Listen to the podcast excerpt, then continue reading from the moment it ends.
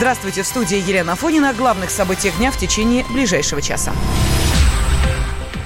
Мосгорсуд отменил реальный срок Павлу Устинову. Ему назначили один год условно и два года испытательного срока. Статью переквалифицировали с тяжкой на среднюю. Сам Устинов свою вину не признает. С решением суда мы не согласны. В любом случае мы его будем обжаловать. Преступление я не совершал. В любом случае я никаких противоправных действий не делал. Вот и все. Защита Устинова будет и дальше добиваться оправдания актера, заявил нам его адвокат Дмитрий Чешков да, намерены обжаловать, юридически проходит только тогда, когда мы получим документ мотивированный. Здесь необходимо понимать, чем э, суд апелляционной инстанции мотивировал такое решение. Потом уже от этого отталкиваться. С одной стороны, все было объективно, но с другой нужно почитать, опять же, вот этот документ в окончательном виде. Какую оценку суд дал э, этим доказательствам. Там будет все изложено. Срок полгода дается. Я думаю, на следующей неделе мы уже получим это решение, но мы не будем затягивать, мы сразу подадим жалобу, чтобы в ускоренном виде назначили уже заседание и смотрели данную жалобу.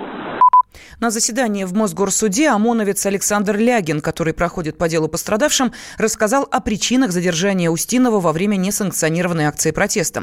По словам Лягина, правоохранители предполагали, что актер может быть одним из координаторов шествия. Мосгорсуд сегодня приобщил видео задержания Устинова к материалам дела. Этот ролик отказались рассматривать в суде первой инстанции.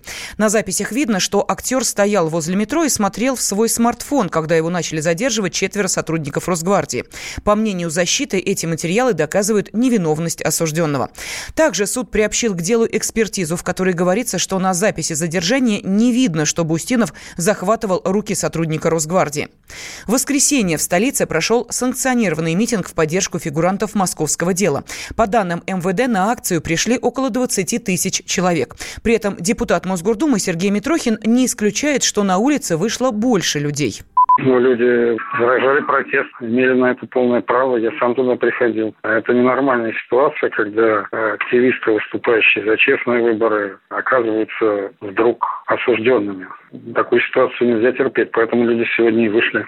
Я слышал, что даже по данным МВД было 20 тысяч человек, если я не ошибаюсь. А МВД не склонно никогда завышать численность протестующих. Поэтому даже эта оценка говорит, что пришло очень много людей. Несмотря на сырость, дождь, выходной день, э, я считаю, что пришло много людей. Это хорошо. Ну, сам по себе один митинг не может ни на что повлиять. Надо рассматривать серию мероприятий э, в их последовательности и совокупности. В совокупности все эти протесты, которые начались летом, безусловно, дадут результат, они уже дают. Мы знаем, что уже освобождают людей, которые были задержаны в ходе протестов. Тенденция положительная. Я надеюсь, что это всех в конечном счете. Директор Центра политической информации Алексей Мухин отметил, что состоявшийся в выходные митинг был неудачным для организованного, согласованного митинга, когда он должным образом охраняется, пришло недостаточно людей. Это говорит о том, что протест против протеста, он просто не интересен.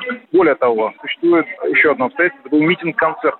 То есть туда должны были прийти еще люди, которые любят там тех звезд, которые были заявлены. Это вот тоже не произошло. Возможно, дождь, а возможно, что, скорее всего, просто людям надоело ходить на протест ради протеста. Эти э, организаторы подобного рода мероприятий, они уже не заморачиваются на смысловое обеспечение своих акций. Но что люди и прочитали, и, соответственно, проголосовали ногами. Провал. Этим летом в Москве прошли несколько несанкционированных акций. Самые крупные состоялись 27 июля и 3 августа. После них возбудили уголовные дела о массовых беспорядках и применении насилия в отношении правоохранителей. Арестованы больше ста человек, и один из них актер Павел Устинов. Его осудили на три с половиной года колонии за применение насилия к бойцу ОМОНа. Приговор обжаловали адвокаты и генпрокуратура, которые просили изменить наказание на не связанное с лишением свободы, что сегодня и произошло. Ранее Ранее мера пресечения Устинову была изменена с ареста на подписку о невыезде.